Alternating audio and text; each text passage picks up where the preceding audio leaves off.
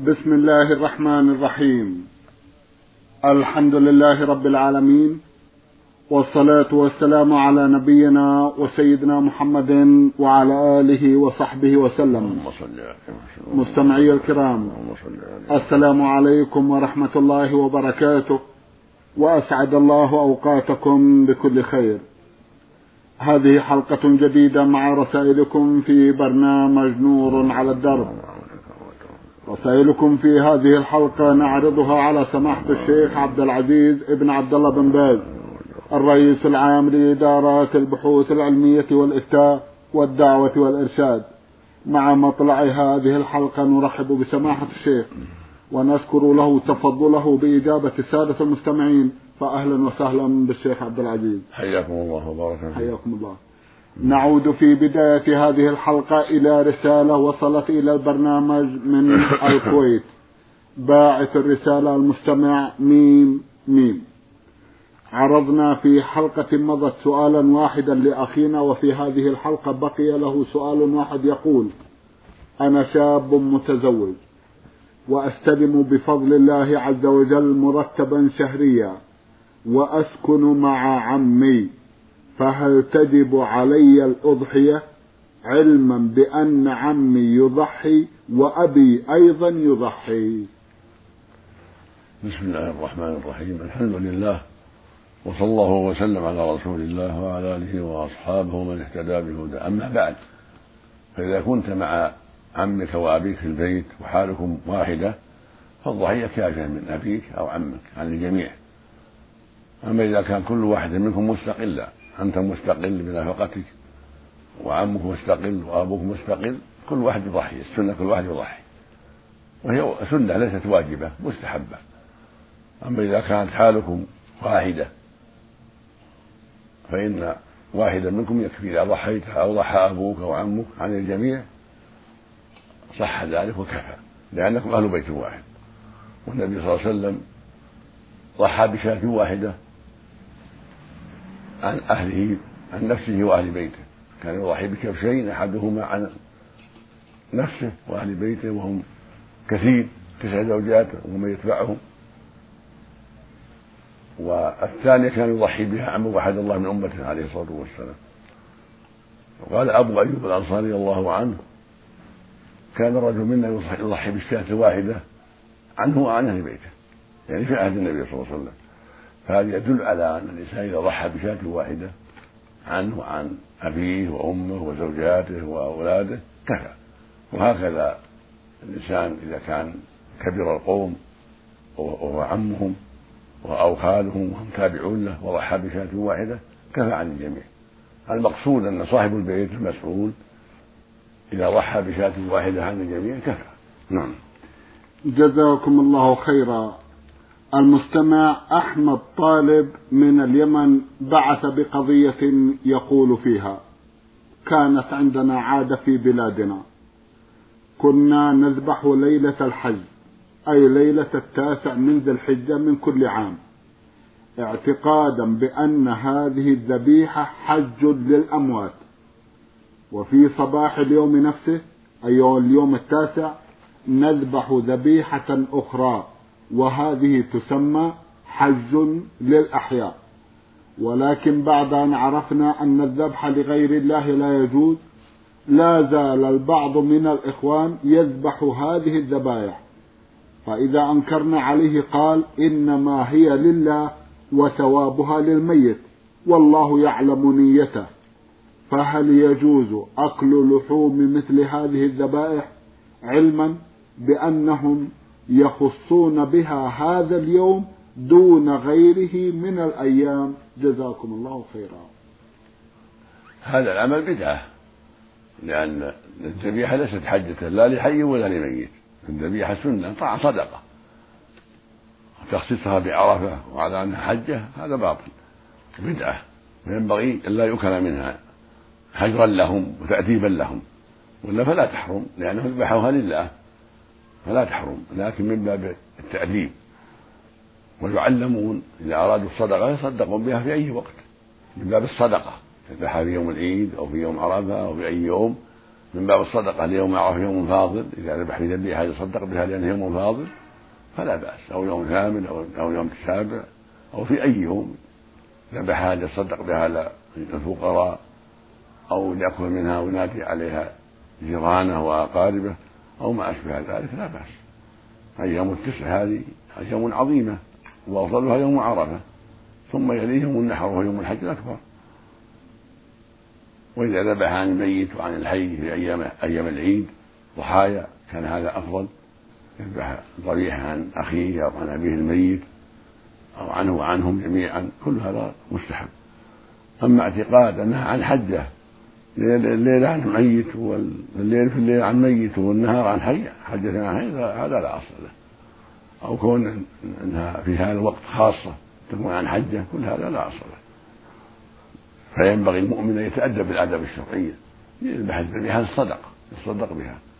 أو يجود بها على أهل بيته ويحسن إليهم ويطعمهم أو ينادي معهم جيرانه وأقاربه لا بأس.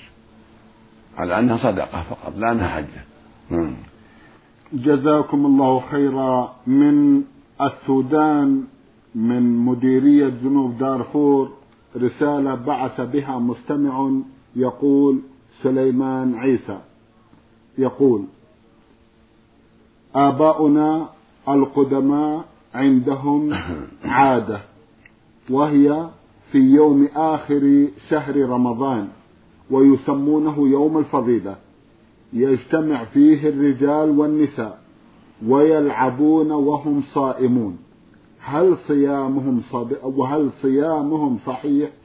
وعندما تبين لهم الحق أوقفوا هذا العمل فكيف يعملون فيما سبق؟ هل عليهم كفارة؟ جزاكم الله خيرا. إذا كان لعبهم لا يتضمن شيئا من المفطرات ليس فيه أكل في النهار ولا جماع في النهار هذا لا لا يضر صومهم. لكن يكون فيه نقص إذا كان هذا الاجتماع وهذا اللعب في شيء مما حرم الله يكون نقصا في الصيام ونقصا في الأجر. وأما الصيام هو صحيح. إلا إذا كان في اجتماعهم ما يفطر الصائم من أكل أو شرب في النهار أو جماع فهذا يبطل صومهم وعليهم القضاء والتوبة إلى الله من ذلك سبحانه وتعالى. واللعب فيه تفصيل. بعض اللعب محرم وبعض اللعب جائز. إذا كان اللعب مسابقة على الأقدام أو مصارعة أو ما أشبه ذلك أو لعب بالرماح أو بالسلاح الآخر لتدرب على القتال هذا ما له مخصوص. ما يخص بآخر رمضان في أي وقت. تخصيص آخر رمضان هذا لا أصل له. لكن يلعبون في أي وقت. يسابقون بالأقدام لا بأس. الرجال وحدهم لا يكون معهم خطة النساء. أو يتعلمون الرمي على الشبح الهدف أو يتعلمون استعمال الرماح أو ما أشبه ذلك أو يتعلمون أمورا أخرى تنفعهم فلا بأس. أما إذا كان التعلم فيه الأغاني الماجنة أو فيه كشف العورات أو في اختلاط النساء بالرجال هذا منكر. أو في آلات الملاهي كالعود والكمان والطبل هذا يجب تركه. المقصود أن اللعب في التفصيل والنبي صلى الله عليه وسلم أقر الحبش يلعبون في المسجد لما كان لعبهم في ما يتعلق بأعمال الجهاد بالسلاح والحراب. أقرهم النبي صلى الله عليه وسلم لأن هذا عمل صالح.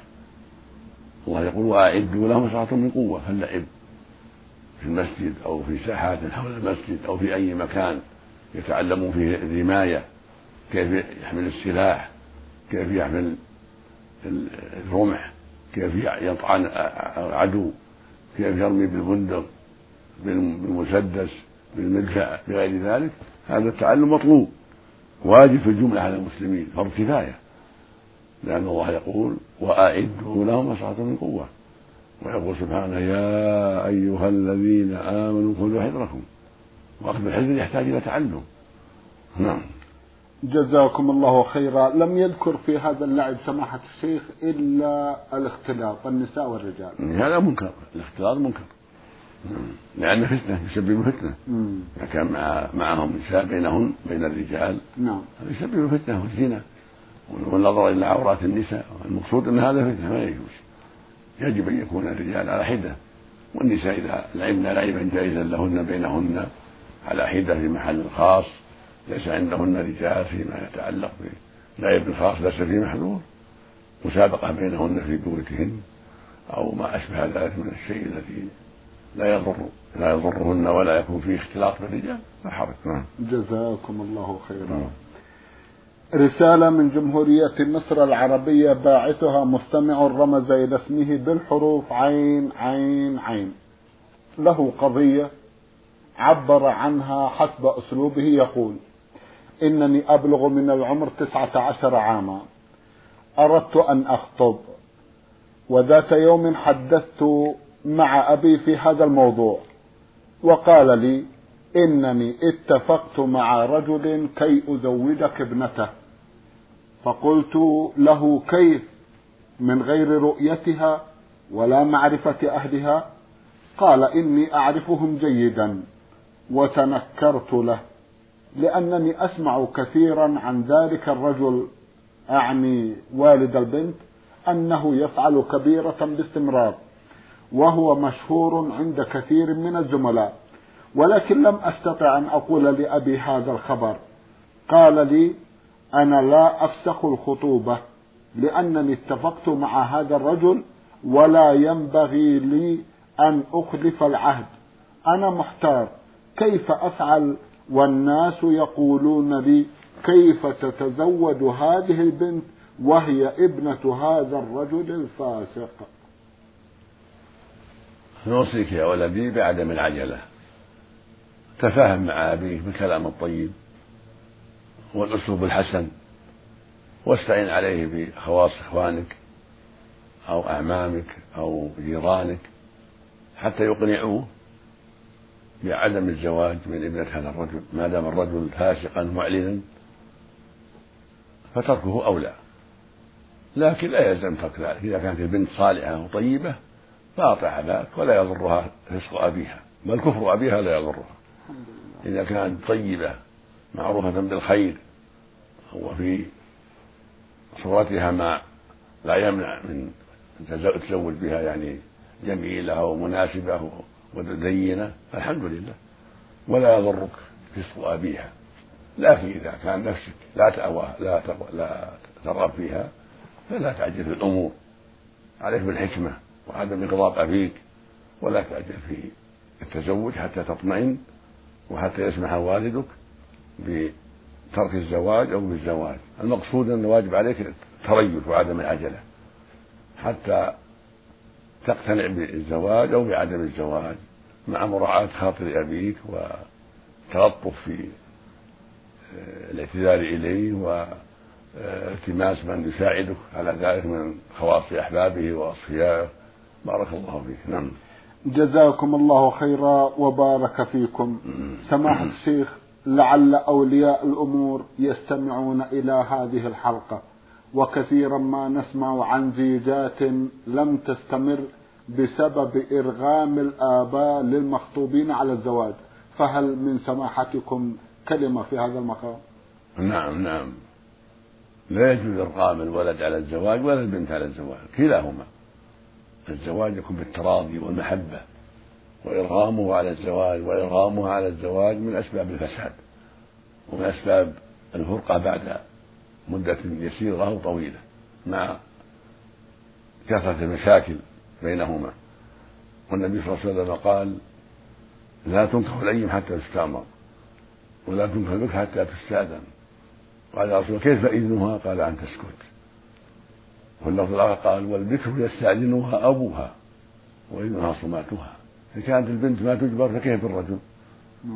الرجل من باب أولى. المقصود ليس للأب. ولا للأخ ولا للعم أن يجبروا مولياتهم على الزواج لا من أقارب ولا من غير الأقارب وليس لهم أيضا أن يجبروا من تحتهم من الأبناء على ذلك بل لا بد من الاختيار والموافقة والرضا. وهذا هو سبب العشرة الطيبة لأن الرجل إذا أرغم في الغالب لا يستقيم مع الزوجة بل يفارقها سريعا أو يعيش معها على نكد وشر وهكذا المرأة إذا أرغمت. لا تعيش على حالة طيبة بل تكون معه في حالة سيئة ونكد من العيش وربما طلقها سريعا أو بقيت معه على عذاب. وهذا كله في ذمة الولي الذي ألزم له عليه إثم ذلك ومعرة ذلك. لا في حق الولد ولا في حق البنت. فالذي أوصي به الجميع تقوى الله والحذر من الظلم والإرغام للبنات أو الأخوات والحذر من من أيضا إرغام الأبناء على الزواج مما لا يرضونه. كل هذا يجب على الأولياء والآباء والأعمام والإخوان الكبار يجب أن يلاحظوا هذا وأن يعنوا بملاح بالحرص على رضا البنت ورضا الولد جميعا. فهي يوضح لها الأمر ويشرح لها حال الزوج بصدق لا لا بالتمويه والكذب. يبين لها حال الزوج بالصدق من إيمانه وتقواه وصورته أو تراه إذا تيسر رؤيته. وهو كذلك توضح لها المرأة على بصيرة ويشرح لها حالها يبين لها أمرها على بصيرة وإن أمكن رؤيتها رآها. النبي أمر بالرؤيا عليه الصلاة والسلام قال أنظر إليها. فذلك أجدر بأن يؤتنا بينكما أو كما قال عليه الصلاة والسلام. فالمقصود أن الرؤية منهما مطلوبة لا بأس مشروعة. فإذا لم يتيسر الرؤية فالوصف. الأب إذا كان يعرفها وصفها لابنه أو أمه تصفه تذهب إليها أو أخته تصفها له والمرأة كذلك أخوها يصفها يصف لها الرجل أو أبوها أو أمها إذا كانت تعرف الرجل. المقصود بيان الأشياء التي تسبب الاتفاق والوئام وعدم النفرة. من هذا وهذا من المرأة والرجل جميعا. ولا ينبغي لا تنبغي العجلة أبدا. ولا يجوز أبدا إرغام هذا ولا هذا. نعم. جزاكم الله خيرا ونفع بعلمكم الواقع سماحة الشيخ الناس على طرفي نقيض. إما مفرط في هذه الرؤية إلى أبعد الحدود وإما متمسك إلى غاية التسدد هذه حال الناس في كل شيء إلا, إلا من رحم الله, الله. توسط في الأمور والعدالة هذه هذه هي الحالة القليلة. وأغلب الناس إما إلى تفريط وإما إلى إفراط في المسائل كلها. ولكن مثل ما قال الله جل وعلا وكذلك جعلناكم أمة وسطا أهل الاستقامة والهدى يتوسطوا في الأمور. فلا غلو ولا جفاء لا في الزواج ولا في غيره ولا في رؤية الزوجة ولا في غير ذلك. واجب على المؤمن التوسط في الأمور والاعتدال وعدم الجفاء وعدم الغلو. لا هذا ولا هذا.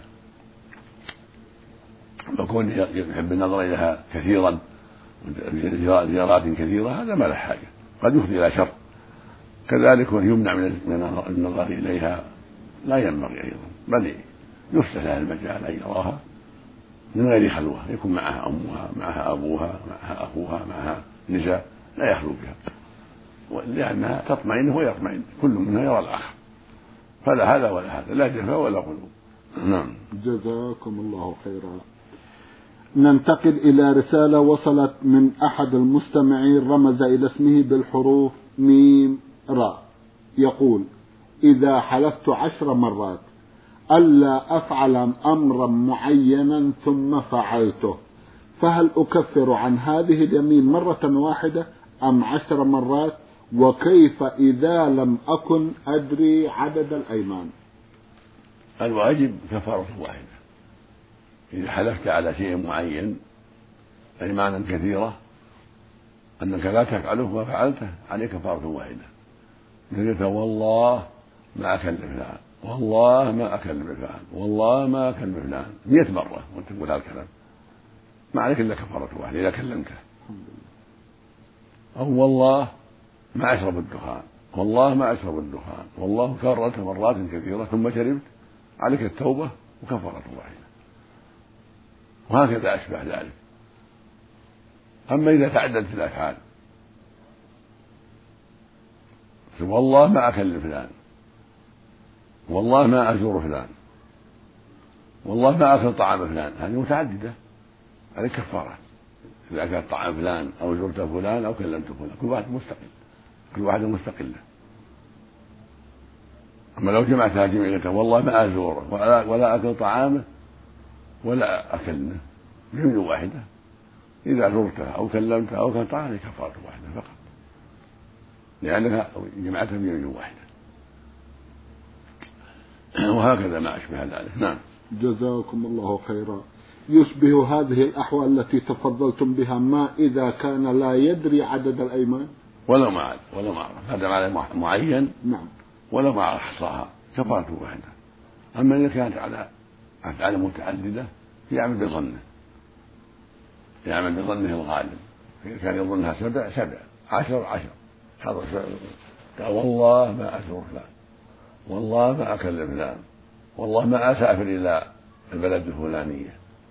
والله ما أكل طعام فلان. وأشبه الأيمان نعم. ونسي عددها. نعم. يعمل بالظن. بالظن. يكفي يكفي الظن الظن الغالب يكفي بارك الله فيكم. يسأل أيضا ويقول من ضمن كفارات اليمين إطعام عشرة مساكين.